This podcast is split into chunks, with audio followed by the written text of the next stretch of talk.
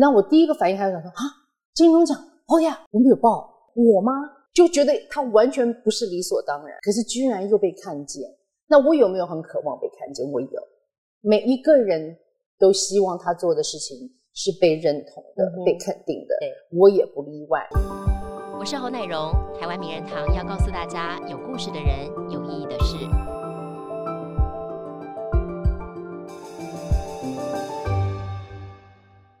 荧光幕前的光鲜亮丽，很多人羡慕。不过呢，身在其中的人，很多时候。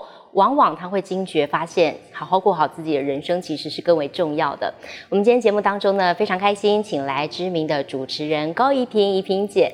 她在大家印象当中，一定是在那个事业正巅峰的时候，突然决定要闪电结婚，然后走入家庭。不过现在呢，哎，他又复出了，而且主持上面交出了一张非常亮丽的成绩单。今年也再度入围金钟。我们今天呢，非常开心，请来怡萍姐跟我们聊聊这段的人生故事。怡萍姐好，你好，等容好。观众大家好，高一平，恭喜恭喜，谢谢，真的很开心。一萍姐，我说真的，离开这么久，再度回来，然后以转转发现爱这个节目入围金钟，我觉得你的心里的感受应该非常非常不一样，嗯，跟当年入围的心情是不同的，对。上一次是一九九九年，嗯，我也是后来看新闻才知道，因为我已经想不起来。对，二十一年前。然后这一次知道的时候，那一天就正好在街上，在中孝东路上面。然后那天是戴着口罩，戴着鸭舌帽，然后因为好像就是反正去觅食，但是下午两点多，然后就是刚刚下车就接到简讯，然后当下就觉得说，哈，因为是经纪人恭喜我，嗯哼。要恭喜我什么？因为这段时间，我觉得因为疫情的关系，或者就是大家其实人人的心里面都有一些起起伏伏，然后就有很多要面对的事情。然后当下我知道的时候，我确定的时候，他们还跟我说这不是愚人节。然后你知道我就开始哭，哎，就是那个在大街上哭啊，大街上对，有戴口罩跟戴什么，跟戴墨镜，所以人家不知道这 这一名这被遗弃的女子是谁，可是看起来就好像是受虐女受虐受虐女人在街上哭，可是那个泪水不能停下来的原因，就是我我承认，就是离开呃工作，然后进入家庭，其实这一路走来，我今年即将。十八年，即将年满十八年，嗯，在这一段时间当中啦，有了我融入了生活，那，呃，我也很一直很喜欢主持节目。那在做转转发现爱的时候，就觉得自己是在做很正确的事情，也很开心。可是就不会再去想说啊，我将来会不会有可能哦，我又要上台，或者是我可以被入围，就这些，你没有想到，没有这个念头进到你的脑袋里吗？嗯，没有，真的。我因为应该是说。这么长的一段时间下来，虽然我知道很多人说我没有变，很多人很想念你，看到你回来多开心 哦！谢谢谢谢。没有我我其实也有很想念我的工作，嗯哼，就是所以任何一个家庭主妇好了，我想或许大家很多人在结婚前都有自己的事业，那不管你是在人生什么阶段，那你踏入了婚姻，我觉得原来的自己常常会被忘掉，就好像。你你原来如果你是一块布，你慢慢颜色会变不一样。可是也是因为一天又一天，所以也会习惯。但是我也一直知道，就是说我对人事物的观察，我对生活，甚至于原来的我，我并没有忘掉。嗯哼，只是在想说，若是如果有一天可以的话，它会是一个还，它算是一个梦，它也是一个蛮大的梦。我常常也就会有人也会鼓励啊，如果认识我的人，然后也会讲说，哎，我觉得你还是哦，你看你洗尽铅华哦，然后什么呃什么人生最高，就讲了很多很还蛮呃绚烂的一些词字眼来形容我。可是我自己心里内心真的，当然就是说哦，谢谢谢谢，哎呀，你应该回去怎么？然后我就，因为你也知道环境也不太一样，那有的时候哦，当你呃有机会可以入场。可是当你选择出场的时候，你不见得可以再回去。嗯哼，就是在很多不同的环节当中，那我很事项，事项的定义就是告诉自己说，我也不要为难我自己，反正我就按照我应该的方式，一步一步往前走。可是像一九九九年那个时候，非常男女，他因为是一个在就是最呃，应该是整个电视圈啦、演艺圈、综艺最。夯的时候，最巅峰的时候，最巅峰，那也算是我当时事业做的，也算是我的巅峰。这样讲好了，那时候的入围，也有一点点啦，就是说，对呀，好像是哈，不是非常男女，那应该是谁哈？对对，我们入围，大家觉得好像有一点理所当然，因为综艺节目，我们有收视率的肯定，我们有很多其他方面的肯定，所以就说，哦，OK，好棒哦，那我们入围，哦耶啊，Give me five。可是这个节目原则上，我真的是认为说，它它是一种养分，它也是给我。可是它不是很商业的东西，甚至我应该讲它它没有太商业的成分在里面。但是我觉得它是大家都要的，很可慕的。对，或许在很多其他一些考量当中，你知道要经营电视台或者经营节目，它真的有其他很多的要素、元素跟需要的 feedback，必须的。对，所以我觉得能够在 Good TV 做这个节目，也是上帝真的给了我一个机会。然后我们在那边。大家也很战战兢兢的去做，会听到有人说：“哎，我看你节目，哎，你就那种哦，真的吗？哦，好，谢谢你哦。”而不像是以前你会天天看那个数字。是，所以当这个讯息来的时候啦，有一点那种啊，那我第一个反应还是想说啊，金钟奖，哦呀，哦，我没有报。你那不不晓得，其实我有签字，因为你知道每一个人其实你要去报，你都要。当然这也算是一个每个电视台的一个 SOP。是，可是真的没有想太多。然后当得知这个讯息的时候，就说我我吗？就就觉得他完全不是理所当然。可是居然又被看见，那我有没有很渴望被看见？我有，每一个人。都希望他做的事情是被认同的、被肯定的。对，我也不例外。而且，我就觉得说，对啊，不需要很害羞说啊，不好意思。No，我跟你讲，我真的很高兴，谢谢你们看到。然后我真的也很努力。然后谢谢评审们，谢谢观众，大家真的，这个我觉得是可遇不可求。期待得奖吗？期待是一定会期待。但是呢，我这样形容一个心情哦。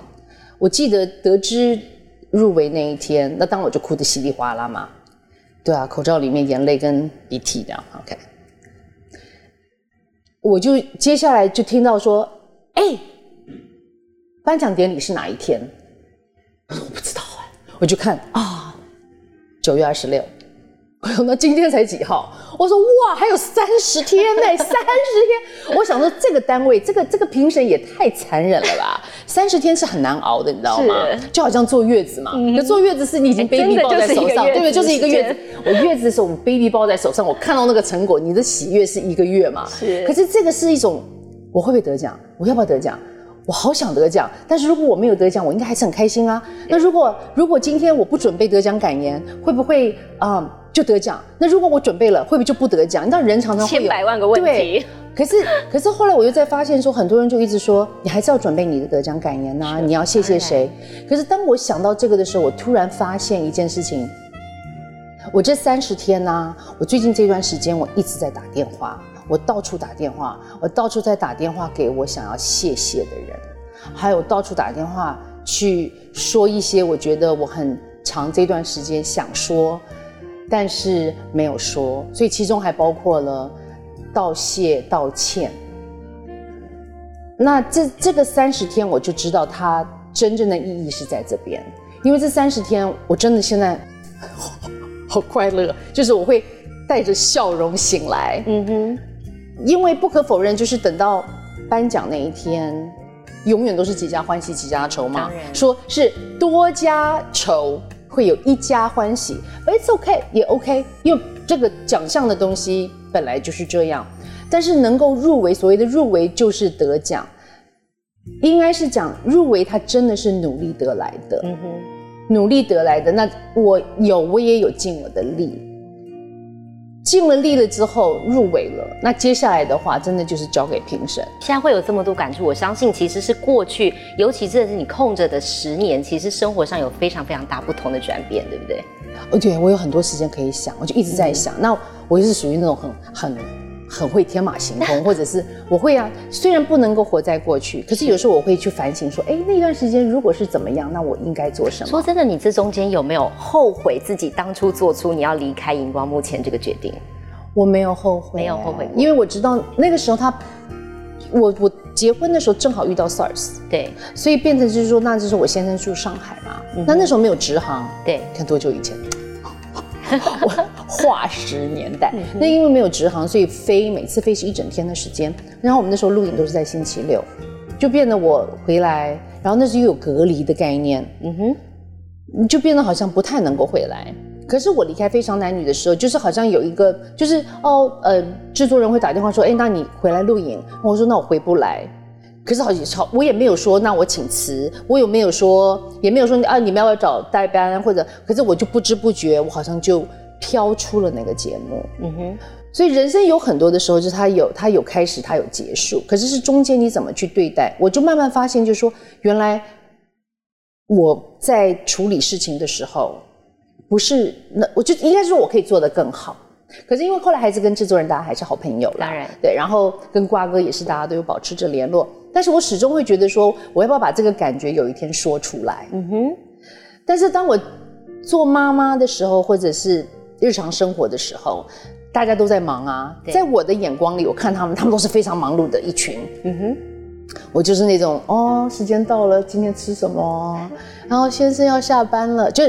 我是属于一个非节奏很慢的人，就回到一个一般人的生活，对，非常一般人的生活的时候，我在想说，那我现在如果打给他们，他们有时间接我电话吗？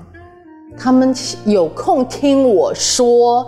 哎，我跟你讲，那个二零零二年那个，我决定结婚，后来我不做了，就是你你懂吗？我懂，所以我就会有很多很事项，或者是往后退，就想说不敢打了。对，因为想说好像打了也。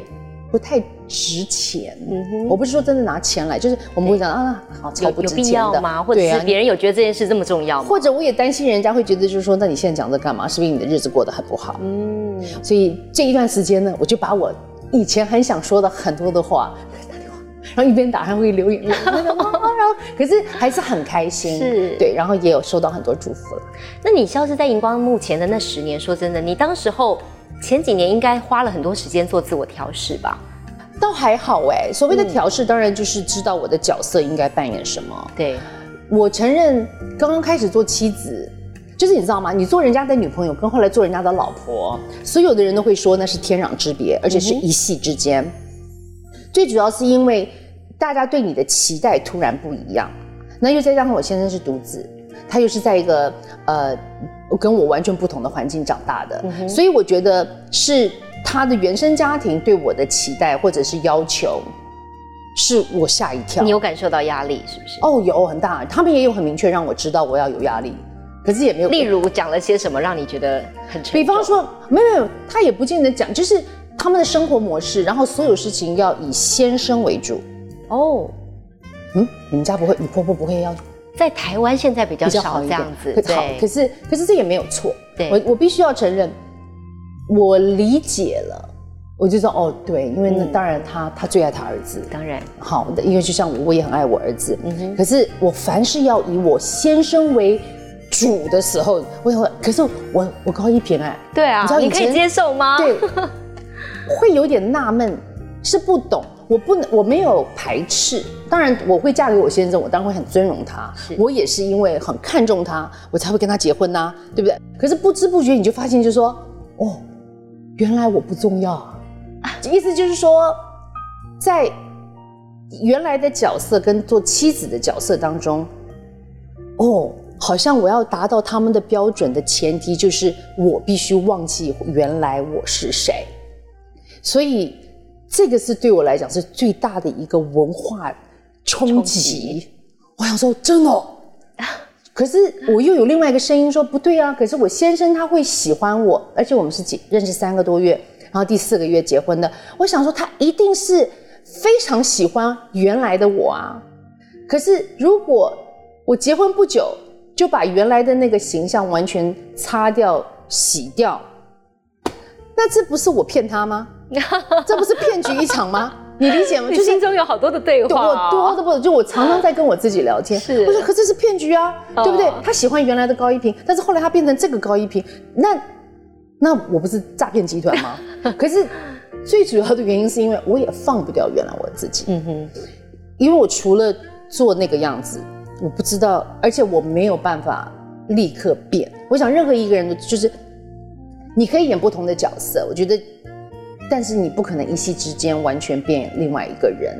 那当然，这这就是在日常生活中，然后日常生活其实可以非常无聊。嗯哼，我那我原来的以前，像比方来讲，我以前很不会，我唯一不会的就是自己弄头发。我真的有一段时间，就是永远是戴帽子跟扎起来。当然我现在还是啦，可是那是 那是因为比较简单。好，可是真的就会回想到说，哇，以前因为我做带妆的节目，每一天都有人在。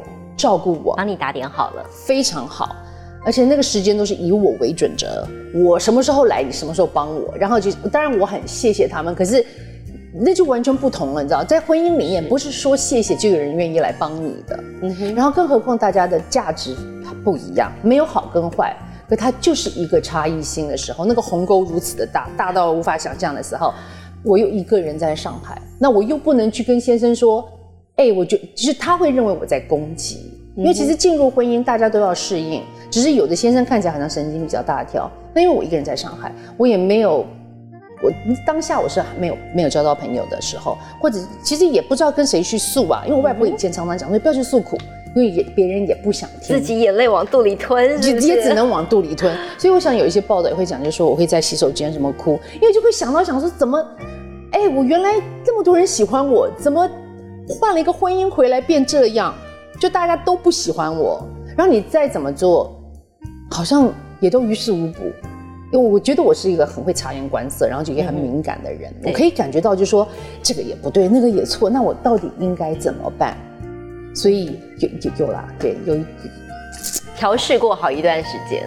我后来有想通，我想通的概念是在于说，嗯。应该是说高一平没有问题，而是我先生的太太这个角色才是症结点。嗯哼，等于就是说，因为我有跟我先生也讲，我说，哎，我觉得我想过，哎，我觉得好像我没有做错什么事情，我唯一做错的就是嫁给你。哎，当然，这是他会不会很 shock 听到这个这句话？因为我有研究过，就说那我到底做错了什么？嗯哼，或者是。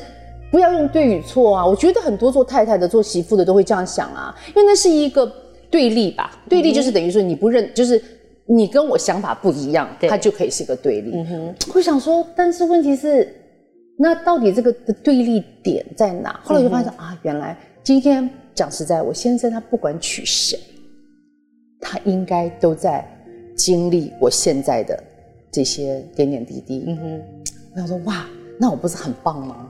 我帮多少女人挡掉了很多的痛苦？我会，我真的，我想说，嗯，我想说，哦，我会，这些都是非常正面思考的一个人。有有，我想都都是把人挡掉，所以应该这个还算是功德一件。可是后来又想通了一件事情，就说原来问题不是我，多么的不好，对，而是这个角色在我先生的原生家庭，他是被期待的，他是已经原来就有一个模式，因为他们都最在乎我先生。所以等于是我扛下了这一个角色的时候，它就是后面会衍生出所谓的这样子的一个架构，然后我顿时之间茅塞顿开，哎，我就再也没哭过了。啊，怡萍姐，大家最熟知当然是你主持人这个角色，但是其实你是童星出道的，很小很小就演电影是吧？我们其实那个是帮舅舅去客串了，刘家昌那个对那个完全不算是出道。不算，而且那时候偷偷摸摸，趁我爸爸不在家的时候，我妈妈把我们带去中影，或者是就是找一个借口。所以爸爸不赞成让你们，爸爸不赞成出现在荧光幕前啊。他觉得，对啊，我爸爸是一个很按部就班，跟他职业有关系，军人，军人。那跟那高家的人本来就是书香世家，就是我爸爸的姑姑是做校长的，他在台湾有办学校。那我爸爸的小姑姑是文化大学舞蹈系的创办人之一，然后。那个我爸爸又是军人，嗯哼，可是我妈妈这边的话就非常的精彩。我妈妈她的家庭本身就好像是个演艺圈一样，哦，所以我爸爸经常就会很担心说我们没有走那个很稳扎稳打、有就是有根基的那条路，嗯，所以他就觉得说演艺圈他是担忧了。虽然我从小真的有看林青霞跟张艾嘉，还有像田妞到我们家来吃饭啊，真的，当然他们现在还是很年轻，好，可是。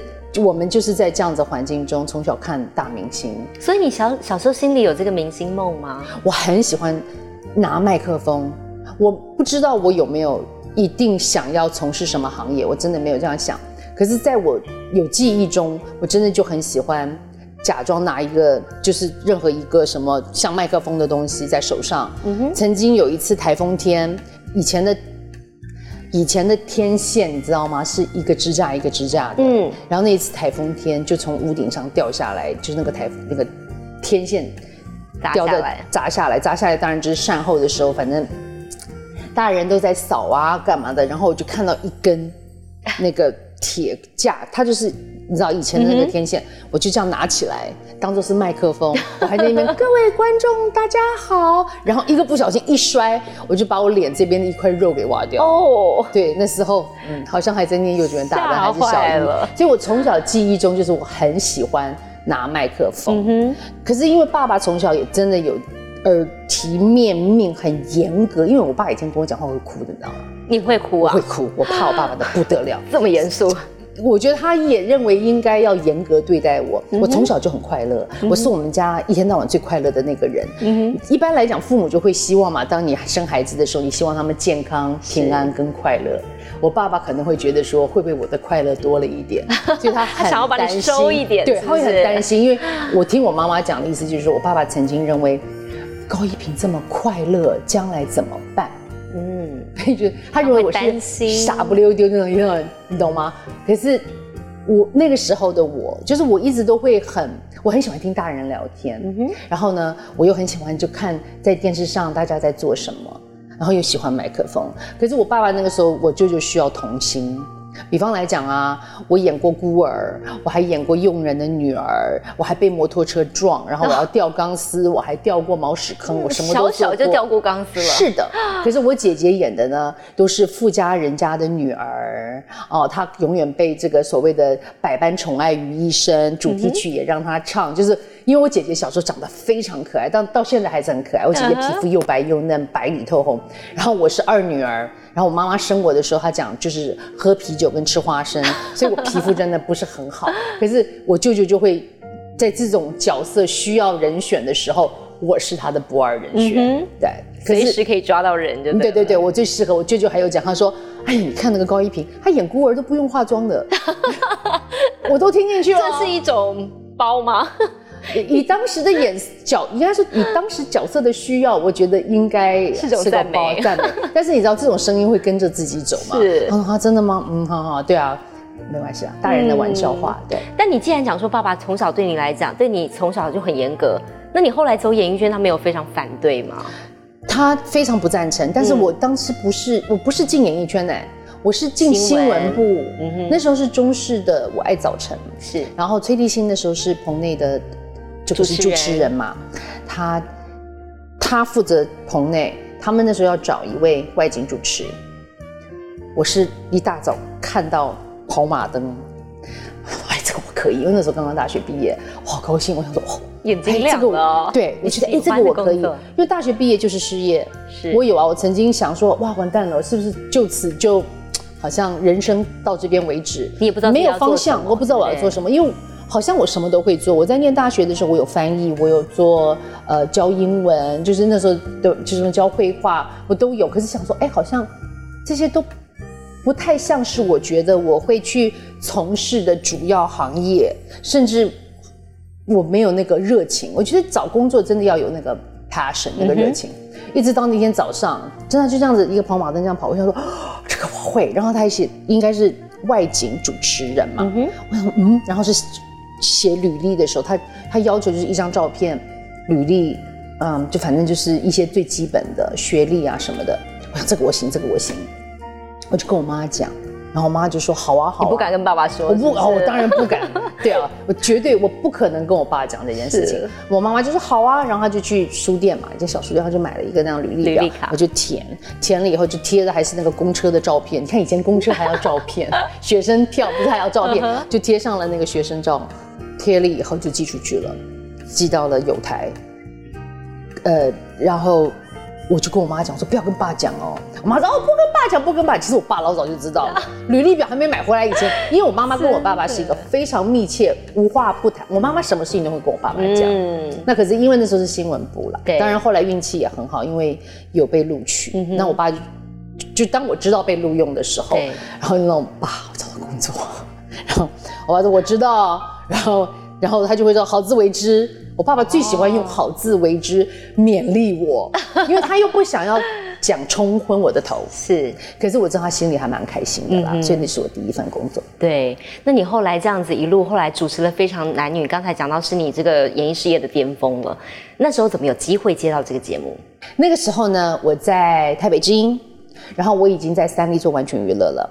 那一年正好是五二零，就是呃李总统就职大典，嗯哼，然后那个时候好像三台都有在做一个所谓的庆典晚会，对，正好我参加的那一就是邀请我主持的呢是呃百事传播，是黄义雄寇桑，嗯，他们那一次以老中青三代的主持人做那天晚上的所谓的主串场，中是崔立新是，然后青就是我，那一天去了以后，哇是个很大的场面呐，小巨蛋呢，嗯。当然，就就先前做了一些，呃，开会准备，等到那一天要上台以前，就因因为其实那时候我不知道谁是谁，然后就有一位老先生，然后裹着一个那种好像呃公务人员的外套，因为其实棚内你知道都很冷，巨蛋也很冷，然后灯光已经很暗，即将要开始，而且那天是做 live 做现场，他就说，哎，我就嗯就在楼梯边，就是要上台的那个楼梯边，他。哎，高一平，我说哎，他说你不认识他，对不对？认识他，他就说你你是一个什么样的人呐？你很严肃哦，类似这种话。我说不会啊，其实我很三八哎。然后呢就要上台了，导播就说啊上台就上去了。上去了以后呢，哎，因为开场嘛，等于三组主持人要讲话，然后第一组、第二组，然后后来就第三组跟何笃林。我就记得那位老老贝贝，他就突然过来，就在那边指挥，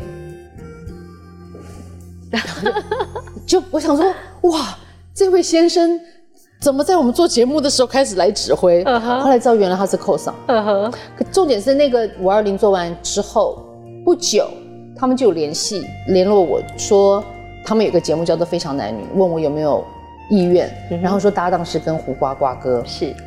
我那天在开车，嘿，也在忠孝东路上哎，哎，忠孝东路上有好多你的故事，好多，真的，好好好。我记得我在开车，然后就被告知这件事情，然后就是意思就是说，其实，呃，如果我愿意的话，那这件事情就就敲定了，定了。我当然了，我说好啊，然后后来就对，就知道哦，原来那天那是寇桑，然后寇桑说他想要规划这个节目有一段时间了，他看到我，他觉得我很适合，嗯，就这样。那你这个节目让你大红大紫之后，你觉得你生活上有什么改变吗？就更马不停蹄，就是每天在赶通告啊，那大家都认得啦，也算是一种被认同了。改变就是不知道这个明天有没有体力，所以每一天不断的就是在补充体力，充足睡眠，嗯，呃，不能吃太油腻的食物，然后绝对不喝酒，然后。呃，做的每一件事情都知道人家都在看。你有没有印象中自己最忙忙到什么状况？有没有忙到一个礼拜七天呢？没休息，没休息。因为完全娱乐那个时候是一个礼拜，当然，呃，对，曾经是一个礼拜七天。嗯哼，他们还希望星期天可以做 live 哦。一到六是 live，然后礼拜六把礼拜天录掉。可是因为非常男女是礼拜六录影，对，当时他是需要观众的，嗯哼，所以一定是只能星期六才能进棚。后来也有跟完全娱乐那边做了调整，嗯，就一个礼拜七天。这段日子过得，我觉得你就去想象一个星期七天，每一天都要八个小时的睡眠，要吃东西但是不能变胖，然后要不断的吸收所有的资讯。就怕漏掉，OK，然后再来就是还要在一个很好的状态，要懂得呃，就是礼貌，应对进退，应对进退，哦，要很优雅，或者是要有效果。那时候做节目是要有效果，所以你应该压力超大那时候，非常大，对不对？对，很大。现在想起来，你会不会觉得那时候你是一个事业心这么这么强的人？我没有，你没有，我没有，我那这一切，反正机会来了我都接受，我很少说 no。我觉得有机会啊，我最常听到的就是你要珍惜哦。我想说我有，然后你要知道哦，你是很幸运的哦。我想说是我是很幸运，可是鲜少有人会看到那个背后。对，我觉得那不像是人过的日子啊。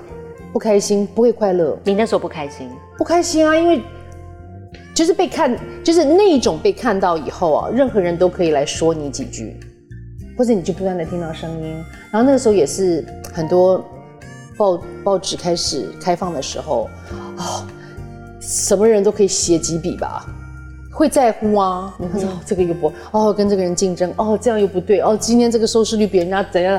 就每一天都充斥着这些。太多声音了，而且真的每一项哦，我都不知道怎么去排掉它，嗯哼，不知道怎么去让它不要干扰到我，所以那个笑容就慢慢越变越不真，就说哦，现在笑，哎呀，说哦，可是很累，精疲力竭。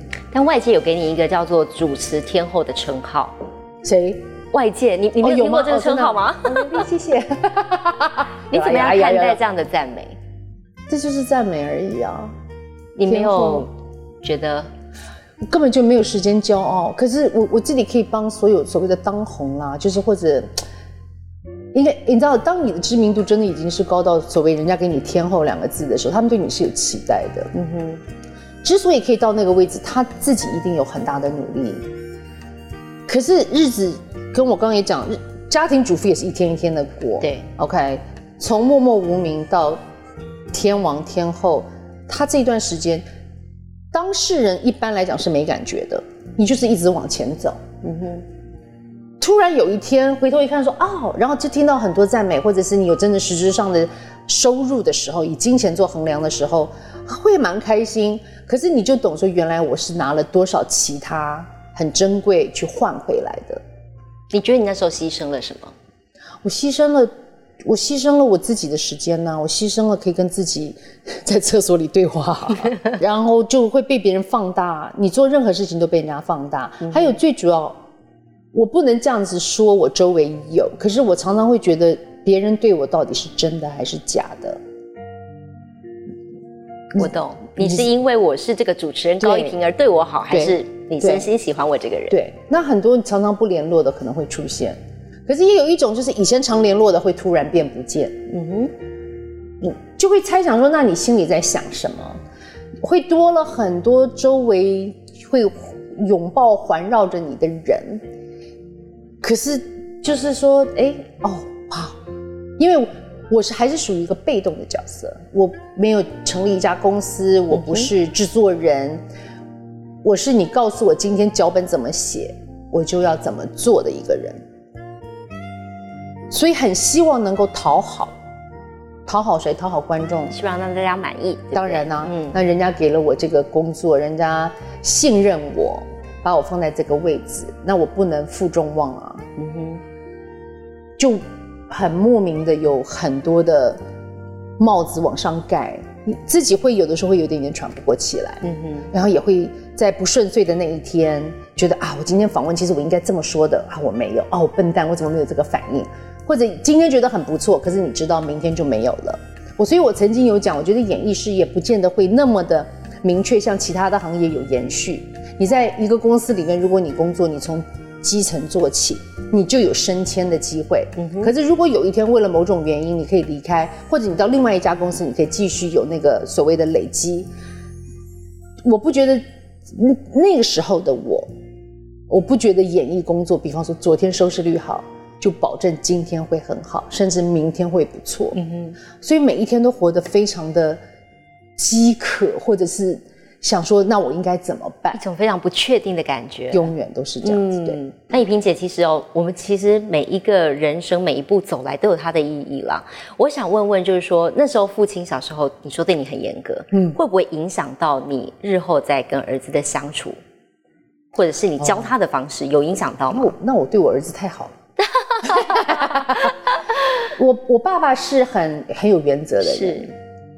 我很少跟我爸爸讨价还价。嗯哼，我跟我儿子的相处比较像朋友。嗯哼，因为我扮演不了我爸爸的那种威严的角色，是吗？嗯，对我我不太行。对，一言九鼎，一丝不苟，做不到，顶天立地。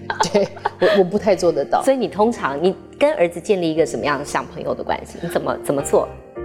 我想我在其他地方，也就是有一些媒体我也聊过，我还我儿子三岁才开始说话，所以他在语言上面是比较迟。对，可是呢，他有很多其他的特点是非常可爱。嗯哼，他不能说话，并不代表我不能跟他沟通。他也一直看着我，所以我常常讲身教胜过于一切。他有很多幽默啊，行为啊，跟我非常像。嗯哼，这是因为我们两个人几乎是形影不离。他他今年十六岁了，我也很高兴，我有机会能够跟他几乎天天在一起。可是我不是那种很腻的妈妈，就是儿子啊，你最爱谁？你将来我不讲这些，我会在日常生活中让他也照顾我。嗯哼，在他慢慢懂事长大，我们我是在他七岁的时候带他出国，对，我也到了一个陌生环境啊，我就常常在想，哇，我一个人，所以很多朋友会觉得，哦，你你好辛苦，就给我那种怜悯的眼神，感觉你也很以对，一个想说你好可怜，你。怎么一个人带着孩子漂洋过海？但是不至不见得啊，我就想说，嗯，那我们是 team，我跟我儿子常常讲，我说我们是一个 team，我们是团队。OK，、先生当然也常常会来，可是他是比较多余，就是比较在电话的遥控。嗯哼我，说我们所有的事情一起来，对，所以我很早就叫他帮我倒垃圾啊。嗯我很早就跟他讲说，脏衣服你知道应该放哪，你就是我也很有耐力，就是我也可以忍受那个乱，嗯哼，甚至于我可以忍受他，我讲了好几遍你要记得什么，记得，然后他后来忘，对不对？他真的有过啊，有一次打电话来，妈，我什么忘了，你帮我送过来。我说抱歉，我今天绝对不会送过来。他说怎么可以？后来我就说我真的不可能。然后等到他电话挂掉，我就再打电话去学校，我就跟学校讲。那我觉得学校让我很感动的就是他们接受。我说我如果我今天再送过来，他永远不会记得。嗯哼，所以我很舍得让他被责备，当然也也那个责备也还好，可是就是让他学到这个教训去。承担那个后果。对，所以我在很早的时候，我就让他知道，比方讲他很爱吃，他觉得他他真的是一个很会去寻找不同的餐厅，然后说妈你带我去这个，你带我去那个。啊我说那很简单，你先找到一这在哪里，二怎么定位，三大概什么时候人有 OK，他就大概就会给我一个报告。他他当时用口头讲的，是，但是我很早，在他七岁八岁，甚至于他因为很爱吃中餐，我会带他去中餐厅。中餐厅的的菜单都有写中文，所以他的中文一直都维持着，就是因为他很爱点菜。嗯哼，可是不知觉当中，我们就变成朋友。是，他任我也跟他讲，我说你任何事情你应该跟我讲的都要讲实话，嗯哼因为你需不需要我帮你？他说需要。我说你需要我帮我，你要告诉我实情。全世界大家最不会对谁撒谎，就是对医生嘛，嗯哼因为对不对？你你讲错了，医生就开错药，那完蛋的是自己。我就跟他讲，你就把妈妈当做是你生活像医生一样，You tell me the truth，我永远不会因为你跟我说实话去责怪你。这很重要哦。或者，但是我们同样的错不要犯两次，同样的毛病不要做两次。那他就很成功的不断的给我新的错，可是至少有他有承诺挑战对，但是我可以接受啊。我也很希望，我们常常会讲说，我们怎么帮孩子选择。我是希望他自己，就像我爸讲嘛，要知好歹。我希望他会自己帮他自己做选择，做正确的选择。于明姐，其实你这样一路走来，一直到现在，你还坚持在这个主持工作上。我想问一问，就是说，主持这份工作对你而言，你的热情的来源是什么？你为什么这么喜欢这份工作？我爱主持节目的原因，是因为其实我也只会主持节目。我认为啦你客气了，professional wise，我真的有观察别人，我我很愿意去吸收。我在国外我也看很多不同的主持人，嗯哼，我也很佩服他们。我常常会在想说，哎，对，为什么他可以呈现出是这样子的感觉，然后是有内容的。我曾经有一段时间，如果你讲到刚才，嗯，做节目的时候，为什么会慢慢的觉得完全被掏空？我甚至有点不喜欢自己。你知道，台湾的演艺圈在倒退二十年前的话，都是很年轻的人，而当时我年纪已经变最大。光是以那个老中青，我当时是我是青哦，我曾经是青，可是后来我变老。那个时候，所谓的结过婚，呃，结了婚，然后继续经营演艺工作的人，几乎很少看到。我甚至又觉得，好像大家想要的综艺哦，我的定义哈，不是讲别人，我觉得我在装疯卖傻，这不是我，我我可以三八或者嘻嘻哈哈，但是我发现那个已经不再是我会做的事情了，也不是你想要或你喜欢的。我不会不喜欢，但我真的不会。嗯哼。所以后来有时候做节目啊，他们就想说，因为有整人节目，就曾几何时就变得很热门。嗯。怎么在你脸上画画来画针的？然后呢，贴贴纸在你的脸上啊？然后故意让你去做一些什么？我就想说。不好，我觉得好像我不太适合。嗯哼，不是有谁适合，是你扮演任何角色，你第一个要说服的人是自己。我说服不了我自己，然后我就在想啊，我这么高个个子，然后我的年龄人家都喊我一萍姐，可是我又为了收视率，我必须这样子的时候，我真的，我就真的夜深人静会想说，我到底在干嘛？那我有没有办法不要这么做，然后还是可以得到收视率？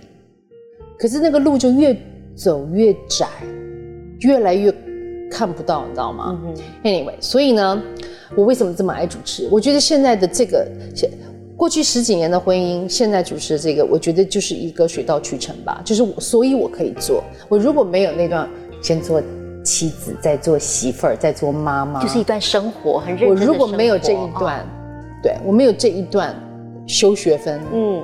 我可能也很多事情，我永远也不会懂。嗯，我很喜欢懂，我就每个人都应该，嗯，再一次机会。可是，前提是你愿意先认认同你这件事情可能做的不是很正确。嗯哼，那我应应该都可以有再一次、再再一次的机会。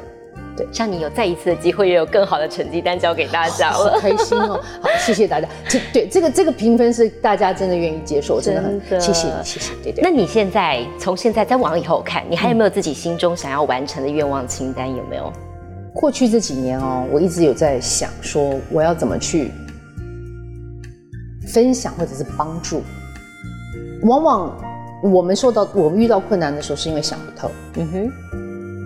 然后遇到死胡同也好，碰壁也好，其实世界上没有什么事情会让你碰壁的，就是要靠你自己去懂、去了解。呃，我有这个很幸运的这这个就是所谓的很多东西，我真的慢慢懂，不是说我多么的有学问，是在情感也好、家庭也好，就是很多的元素跟我所拥有也好，我真的很想用去分享。上帝也让我遇到很多事情，可是为什么我可以迎刃而解？那这很多事情当中也包括了修水电，都有。对，我也曾经小小逃了一点点难，就是有一次，反正就是在很大风暴的时候，然后后来还好离开，因为家里后来淹大水都有。就是有很多的事情在那一瞬间的时候，你怎么去做决定？你怎么样去做决定？但是后来发现，如果这个决定并不是完全合意的时候，你如何去看待？嗯哼，我跟我有很多的女性朋友，甚至很多人常常喜欢问我很多。那在这一次，呃，就应该是说入围的时候，我就更确定知道说，原来我的事情是可以分享出来的。所以我是很愿意慢慢慢慢。其实之前曾经有想过说，我想说，但是别人可能不想听。但是这一次又给了我更多的自信心。